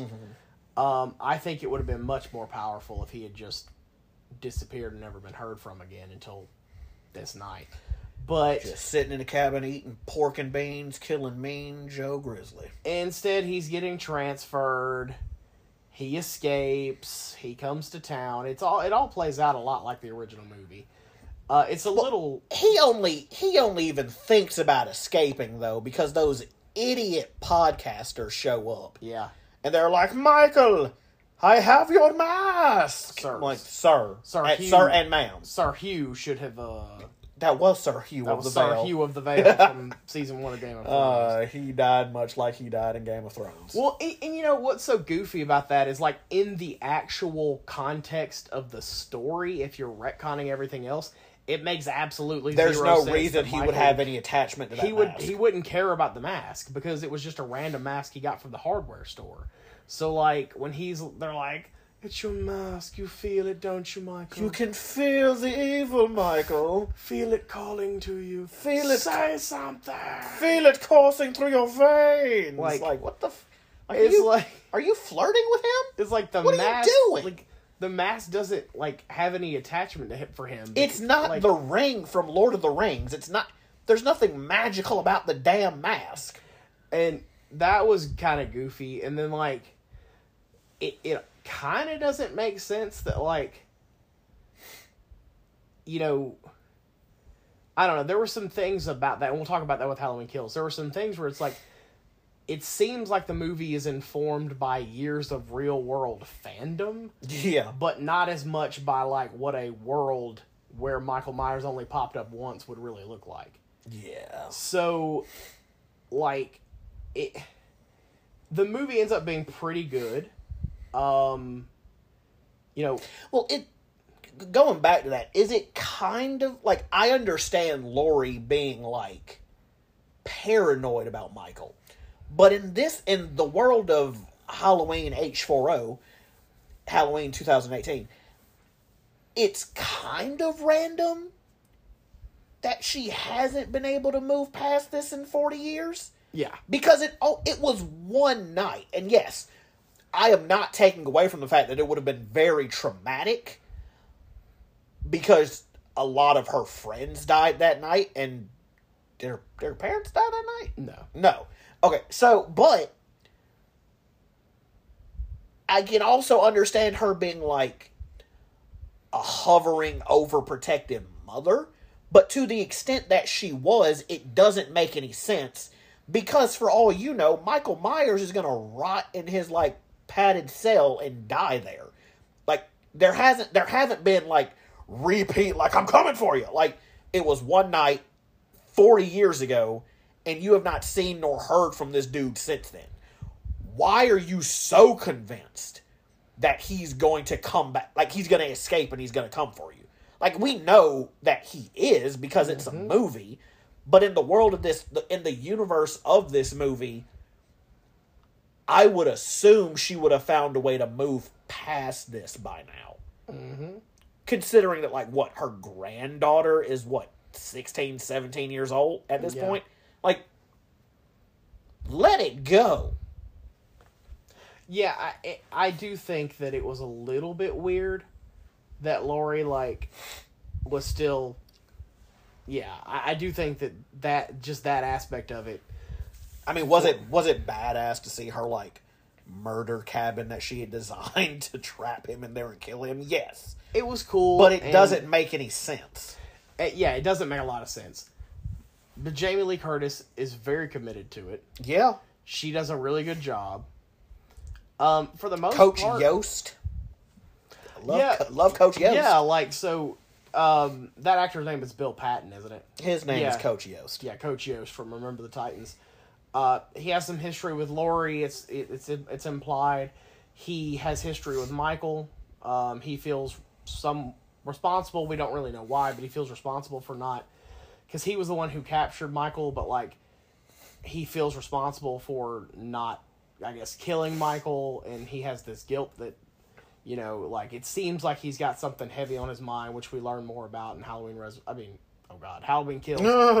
um, and although according to halloween kills he's not even the one that caught him yeah, and um, did Michael kill again? Um, uh, but, but um, but yeah, like did he unleash the evil sheriff did he unleash the beast? oh my god um, I must end it. I must end it. Michael. this is like Halloween ends tonight. Halloween ends tonight. like We're all entitled to one good kill on Halloween. Like, that is, No, no, we're not. Um. Oh, now we're just getting delirious. But, like, but you know, Hallow Green. You know, Hello, Green. that's what I, that's I told you. That's what I call this Okay. one to distinguish it. Hallow Green. Um, it it was a fun movie. yes. I enjoyed it. The mask looked cool. yeah. James Jude Courtney was actually a fun Michael Myers. I thought I think he actually nailed that. John Carpenter came back and wrote new music for it with his son Cody Carpenter, and the soundtrack was awesome. Mm-hmm. Uh, there were the the teenage characters you actually kind of cared about again for the first time in a long time. Yeah. The Some of them humor- met a brutal end. yeah. Danny McBride did a good job with the the like humor. Mm-hmm. there's the really cool like sort of what I don't think it's literally a single take, but looks like a single take that is a, is an homage to, to Halloween two, even though they were retconning Halloween two, where you know you like you really see him like go through and kill people, and you you see him kill some people that look a lot like the Elrod couple from Halloween two, and um, I really enjoyed Halloween twenty eighteen it's not a perfect film and it doesn't hold up super super super well on a lot of subsequent watches but it is it was a more competent film and featured better performances than most of the sequels. And i do think that it was a decent setup. I think it was a decent uh, setup for what what was quickly announced to be a trilogy Yeah. and It is. Some people might hate me for this. It is the first best Halloween 2. Uh, yeah, I would agree. And so it, you know, I don't really have too much more to say about it other than, you know, it, it is a good, it does serve a good purpose. If you watch Halloween and then you go straight to the new movie, you know, I I feel the, uh, the I feel the way about Halloween 2018 that I do about the Cobra Kai series. Out of all of these remakes and reboots and like 30 40 year later sequels, this one unlike a lot of them is made with a heart and appreciation for the franchise that I think shows while watching it. I agree. I agree. Um, so, all right. We have reached that magic moment, friends. Um, if you have not seen Halloween Kills, the most recent installment that just premiered in theaters Thursday night and on uh, the Peacock streaming service Friday morning, Once again, we're not sponsored by Peacock. please pause us here, go see the movie, because everything that's about to happen over the next 15, 20 minutes as we review this movie is full on spoilers. Yes. Okay? I, We, we're we're gonna spoil things. Uh, so just uh, we're gonna spoil things. So just make sure that you uh, are uh, prepared for that. All right. Once more, you're gonna get spoiled if you stick around. All right. I Good. don't care if you get spoiled. Going- You're, you're, you're a grown adult. Get over it. going and gone. Okay. All right. So, uh, uh, Logan, we saw the movie the other night. I did. Um, and I watched it again this afternoon, um, on Peacock. Um, so I've seen the movie twice. Um, I have a lot of thoughts about it.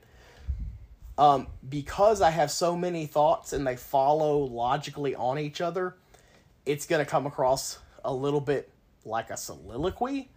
So I'll tell you what. You hit us with your thoughts first, and then I'm just going to fill in You just go ahead and go. it's it probably would not work that way the way mine is designed. I So- I mean I don't What did you think? What did you think of the movie? I mean it's a good movie. It's I, it's not as good as Halloween 2018. Uh, the dialogue makes a little bit less sense in this one because people talk in a way that they normally just wouldn't. People talk in this movie in a way that they wouldn't talk in real life, and they also wouldn't talk in the universe of this movie. Um, I like the fact that uh, they bring a lot of the characters back from the first movie. I like that Tommy Doyle is in it. I still wish it had been Paul Rudd. The nurse from the first movie is in it. That I thought that was great. The other, I forget the. Uh, I think her name is Lindsay, uh, from the, the the other kid that was being babysat. Yep. Yeah. Uh, they and it's the same actress That's there the too. same actress. Yeah. Uh, I thought that was great. It's the same nurse too, right? Same actress. nurse. Great. Who was in Um, two N H two O? Um. Oh yeah, because it was Joseph Gordon-Levitt that went to her house in that movie. Um. I think this one does a better job of picking up from the first one than the original Halloween two did. Because this one takes place the exact same night. So, uh, Laurie and her daughter and her granddaughter are on the way to the hospital when the fire trucks pass by to go put the fire out. Laurie's like, "Let it burn!" I'm like, "Y'all should probably let it burn because Yeah. whatever is in that house, it ain't a man. Whatever is in that house is going to unleash unholy hell on this town if you let him out." Spoiler alert: They let him out. He brutally kills a bunch of firemen. Uh, it was it was rough. Uh, They they died hard. Um, Coach Yost gets rushed to the hospital by Laurie's granddaughter's boyfriend. He's he should have died. Uh, the entire I like the fact that finally the entire town is like, "Fuck this! We are about to we killing Michael Myers. He about to get the whole Right, 1050. He catching hands, bats, axes, guns, knives. He getting the business. It circles back to the Halloween four trope of the town has had enough. right. Um it the town has had enough, but they did not have enough to take on Michael You Myers. were not wrong. Um, I also so it ends very sadly for one character, but I like the fact that it does a great job of portraying what it would actually be like if this happened in the real world and a town in a mob of townspeople were just fed up and they were going to go deal with it themselves. Um, basically the mob mentality winds up in a guy who they think is Michael Myers being chased and unfortunately the guy suffers from mental illness and because he's so terrified he just takes his own life and people are trying to tell the people in the town that that's not Michael Myers but they're all worked up in a frenzy that they don't listen and they don't stop to think about what they're doing until after old buddy has jumped out from like the 12th story of a of a hospital. yeah. Um the town completely stops listening to the police. Tommy Doyle says some nonsense about like we watched your your department uh handle this poorly the entire night, which makes no sense because literally the sheriff did everything he could short of being like also, I'm canceling Tommy- Halloween. Tommy just found out that this was happening like five minutes earlier. Right. So I, he didn't actually watch anything failing. Like calm down. Tommy. He was not privy to the information that we are as the audience, which is that the sheriff did know that this was a likely thing to occur. Right. And he made what I still think was mm-hmm. a fair decision. He made is, the best choice he could have Let's in that just situation. not panic everybody and keep our eyes and ears open, which Well, is yeah, what they did in the original movie, what- and it's that's still what would you know, make sense in that scenario. It does not benefit anybody to be like, "Hey, just so y'all know, that psychopath that like ran through this town 40 years ago, he got out, and more than likely he's on his way back because." The thing that happened in this movie, where the town loses their shit, would have happened in the last movie besides being like, hey, Michael Myers is in town, we're canceling Halloween, that wouldn't have done anything because as we've as we've learned in the last year and a half, you can cancel whatever you want to and tell people not to go do stuff. People gonna go do stuff. right. That's just how that's That's human nature. You tell people not to do something, they're gonna do it. Um, it it's very sad because a bunch of the original characters from the first movie do end up meeting their demise in this movie. Uh, Lonnie dies off screen, so I don't really. Actually, wait, no. Everybody except for the the Lindsay girl, she she made it. Yeah, she made it. Yeah, good for her. I guess she'll pop up in Halloween Ends. Um, I love the fact that towards the end of the movie, uh, Michael is about to kill Laurie's granddaughter, whose name I don't remember. Allison, Thank you. And her mother, played by uh, Judy Greer. Judy Greer, aka old girl from thirteen going on thirty. Not, you know, Ben Affleck's ex-wife. Um, she's like, uh, she has Michael's mad. She's like, "Come after me! If you want to kill somebody, kill me!" And she lures him into a trap where the like a bunch of townspeople, nowhere near the crazy mob that was going batshit crazy earlier. Like I guess all of those people went home after they're responsible for the death of an innocent man. By the way, I'd arrest all those people. They'd all be going to jail. Um, but I guess about what 10, 15 people show up and surround Michael, and they're all like, "You done picked the wrong neighborhood today, Chief." I think the sheriff probably resigned. Oh, he probably retired and left. He was like, "I'm I'm tired of this BS." But uh, and Coach Yost will probably be the new sheriff in the final movie. I'd appreciate it. It'd be dope. Um, they're all like, "We gonna we gonna we gonna show you what's good, Michael." Uh, and they proceed to beat the holy hell out of Michael Myers, and I'm like, "Huh, that's impressive." It's not gonna work, but that's impressive. Um, and it it it kind of sort of ends with Laurie's daughter stabbing him in the shoulder. Yeah, she like. Like what? I, I don't know why she didn't just go for the head. I don't know if the plot demanded that or she was just stupid. I, I don't. she, she, oh, she was stupid. both. She's stupid. But then, you know, she leaves, goes back to her daughter. Uh, then you get a wonderful monologue from Laurie about how Michael has infected this town. And as long as people are afraid, there's nothing that can be done about Michael Myers. And that cuts wonderfully to Michael getting up and brutally murdering all of those people uh, Right. which they kind of they brought that on themselves. And then Tommy Doyle is brutally murdered and get his head bashed in with a baseball bat. And then Laurie's daughter, for some reason, goes back up to the room, Judith's room, and Michael comes out of nowhere and brutally kills her, which didn't make any sense because the police were still outside. The police were still outside.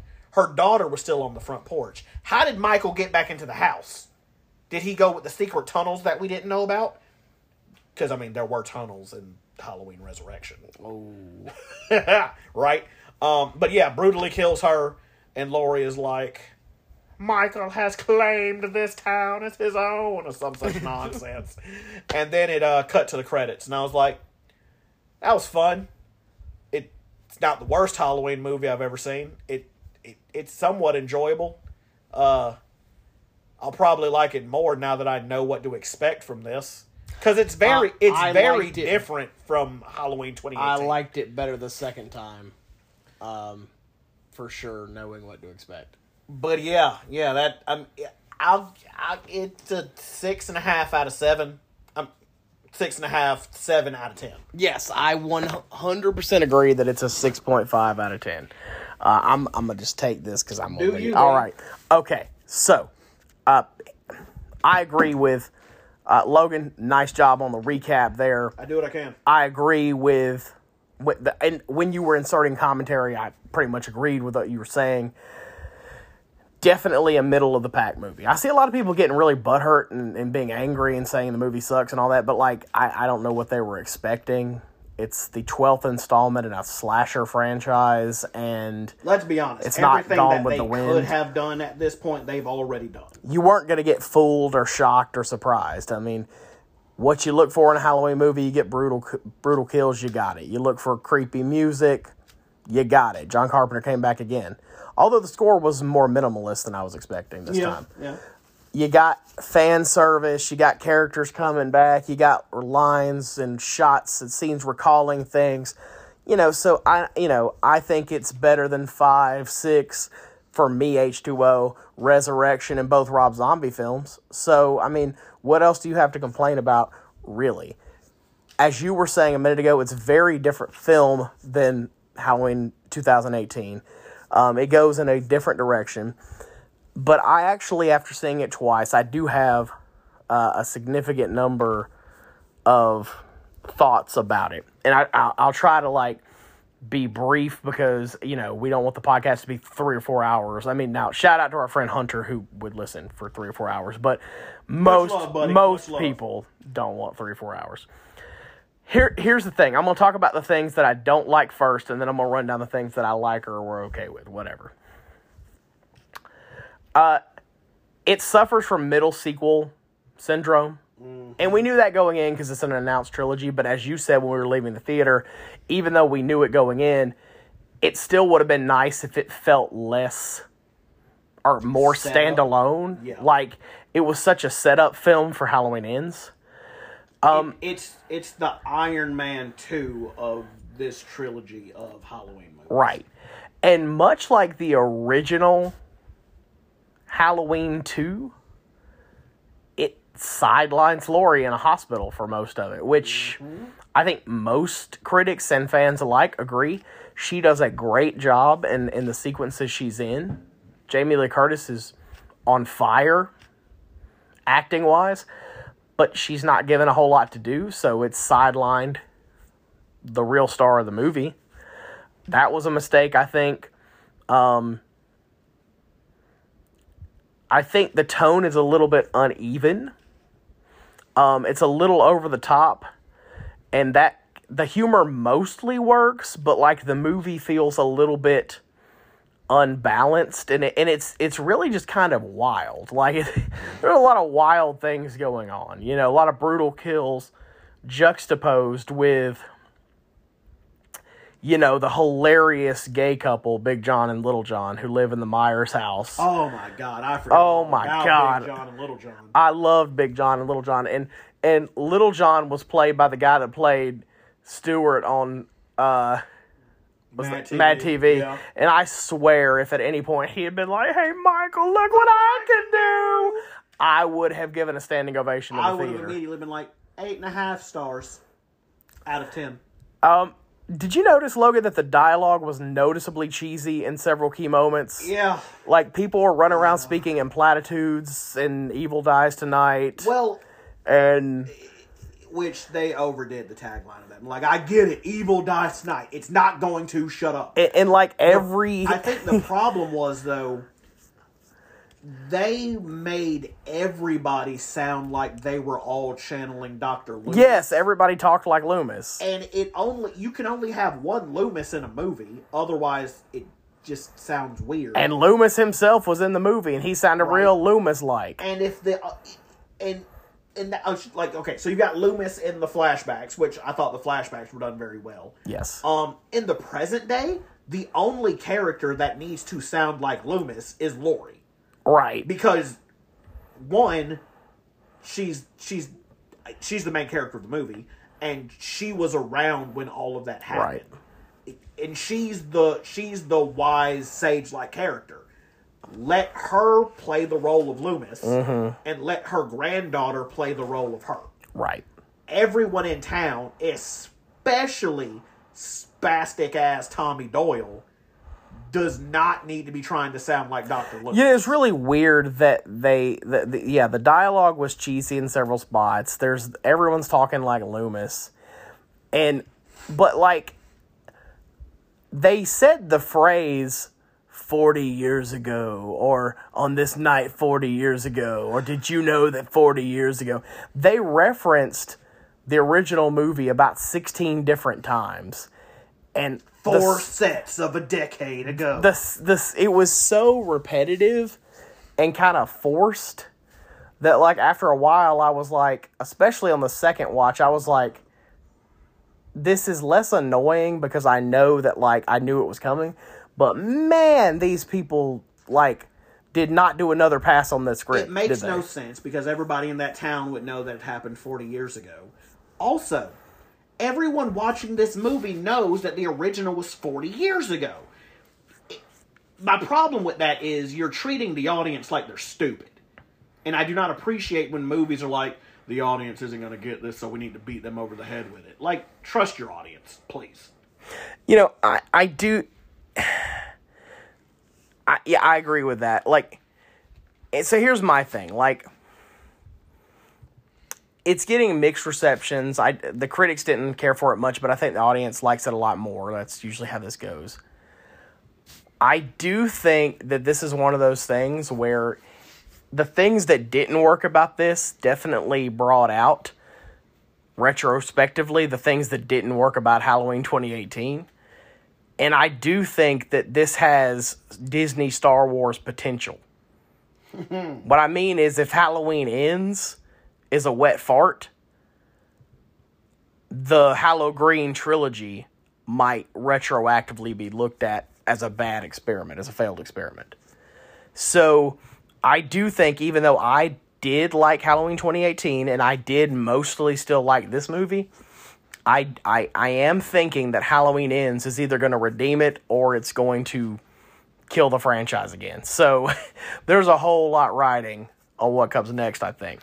Now, talking about some of the things I really did like and why I still mostly like it. Um, I like going back to the mob mentality uh, idea of Halloween 4. That was one of my favorite things about Halloween 4 is the town banding together over its shared trauma. Um, I like that Haddonfield feels like a character in this movie in a way that maybe it never has before. I like that the title seems to reflect the theme. Halloween is this thing that that brings death to the town. It kills. Michael is like a personification of Halloween. You know, it, it's like and what Halloween has come to mean, and that fear that Michael feeds off of, you know. And um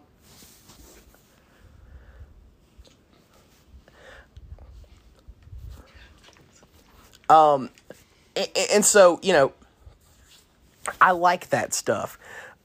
Now, do I think that it could have been done much better? Yes. I'm not sure that why the whole town would join Tommy Doyle and immediately abandon Law and Order. Most of these people probably were not affected by what Michael Myers did 40 years ago. And Most did- of those and people probably were like, we're going home. they also didn't know who he was.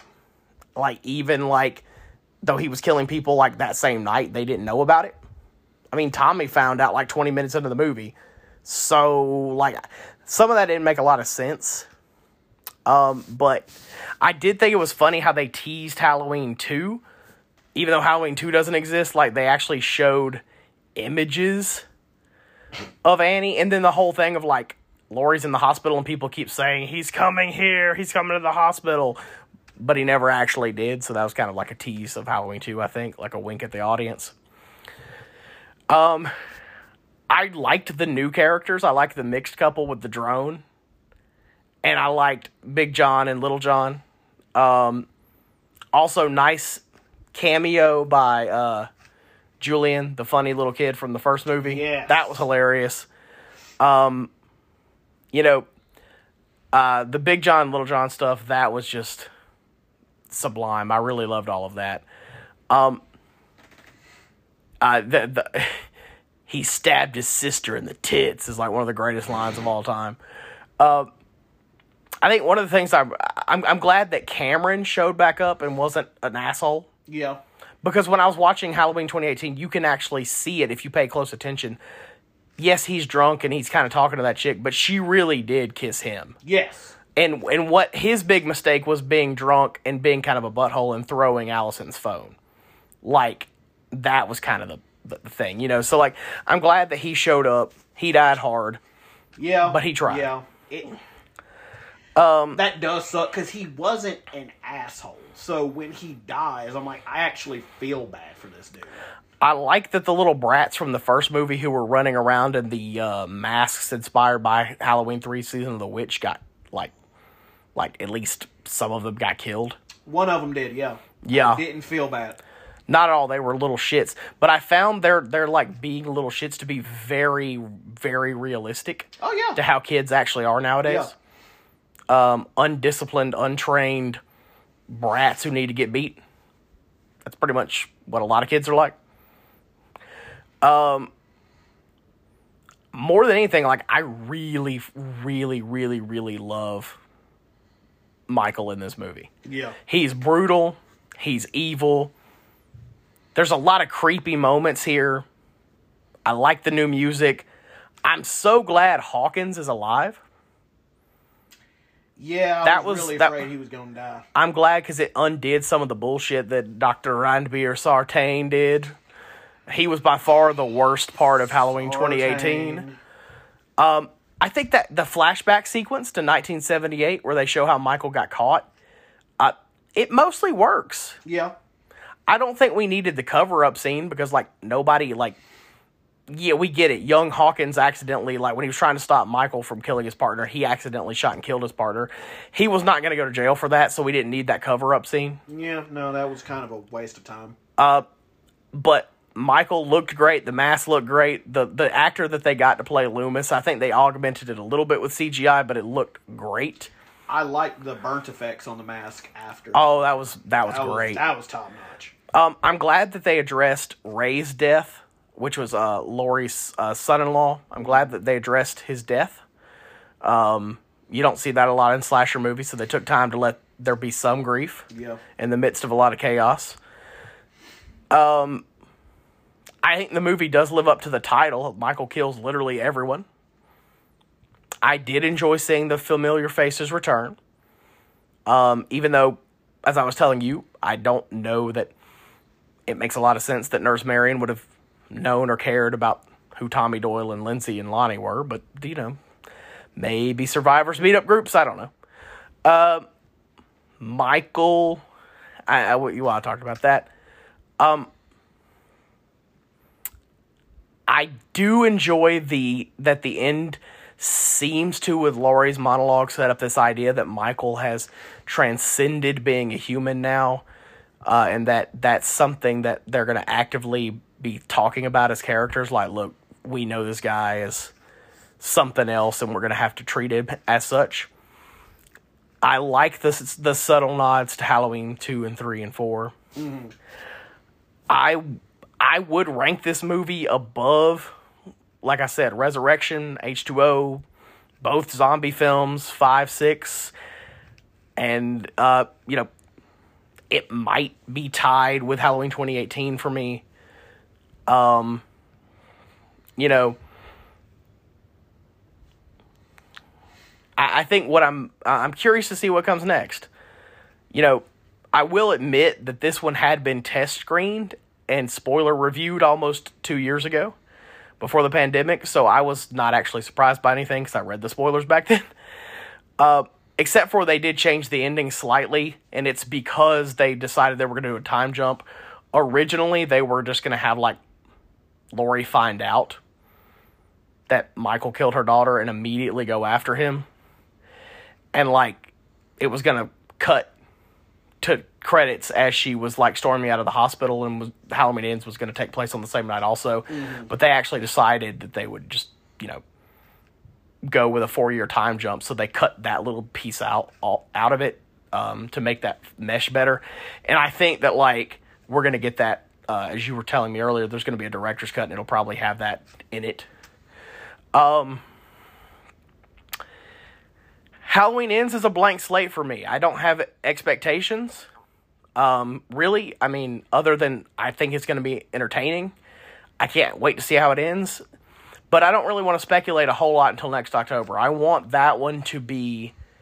I have no idea what's going to happen again. Yeah. Because this one I did know the plot leaks, so I, I'm excited to not know what's coming. I'm excited to see what the twist is going to be. David Gordon Green has been hyping that there's going to be a weird, unexpected twist in Halloween Ends. I can't wait to see what that's going to be. Um, I, I you know, box office expectations. My prediction is it opens number two this weekend behind Bond, but I wouldn't be surprised if it actually snuck in for number one for a week until Dune arrives and blows everything out of the water next week. Um, my question really It's currently made sixty-two point eight million. That's awesome. Great news. That's great news for horror. Great news for the future of this franchise and these movies. So, good job, everybody. My question is, where does this leave the trilogy? The stat, the where does the trilogy leave the status of this franchise? Can we even speculate before we see how it ends? Like, do we need to wait and see what happens before we can discuss the legacy of of this trilogy? Are we already forecasting what comes next? Do we have any ideas about what comes next? And if this movie does well, will we finally see new Nightmare and Jason content? Probably not. Um, if Jamie Lee, okay, so if Jamie Lee Curtis's character lives, if she wants to, then they might do another sequel. If she dies, uh, they'll probably just reboot it again in a couple of years because that's just what Hollywood does.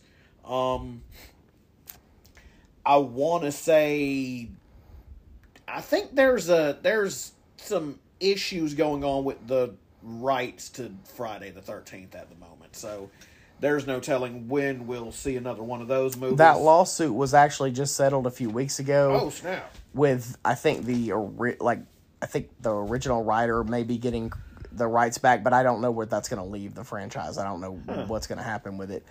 But uh I look, I'm excited. I have a lot of questions about what comes next. I'm excited about Halloween ends and the future of the franchise in general and you know, that's pretty much all she wrote about that. I love Halloween. So, uh, by way of wrapping up, if you want to get in touch with us, lnjpod at gmail.com. Find us on Twitter, on Facebook, on Instagram. Uh, you look for Logan and Jake Take or you look for uh, LNJ Pod, you're going to find us.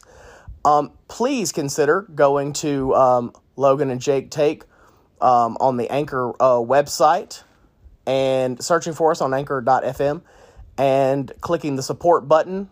We now are able to accept uh, monthly donations of 99 cents, 4.99 or 9.99 and every single penny that you guys graciously um, donate to us will go towards travel expenses, gas, improving equipment, movie tickets, you name it. If it's related to the podcast, that's what it'll go for.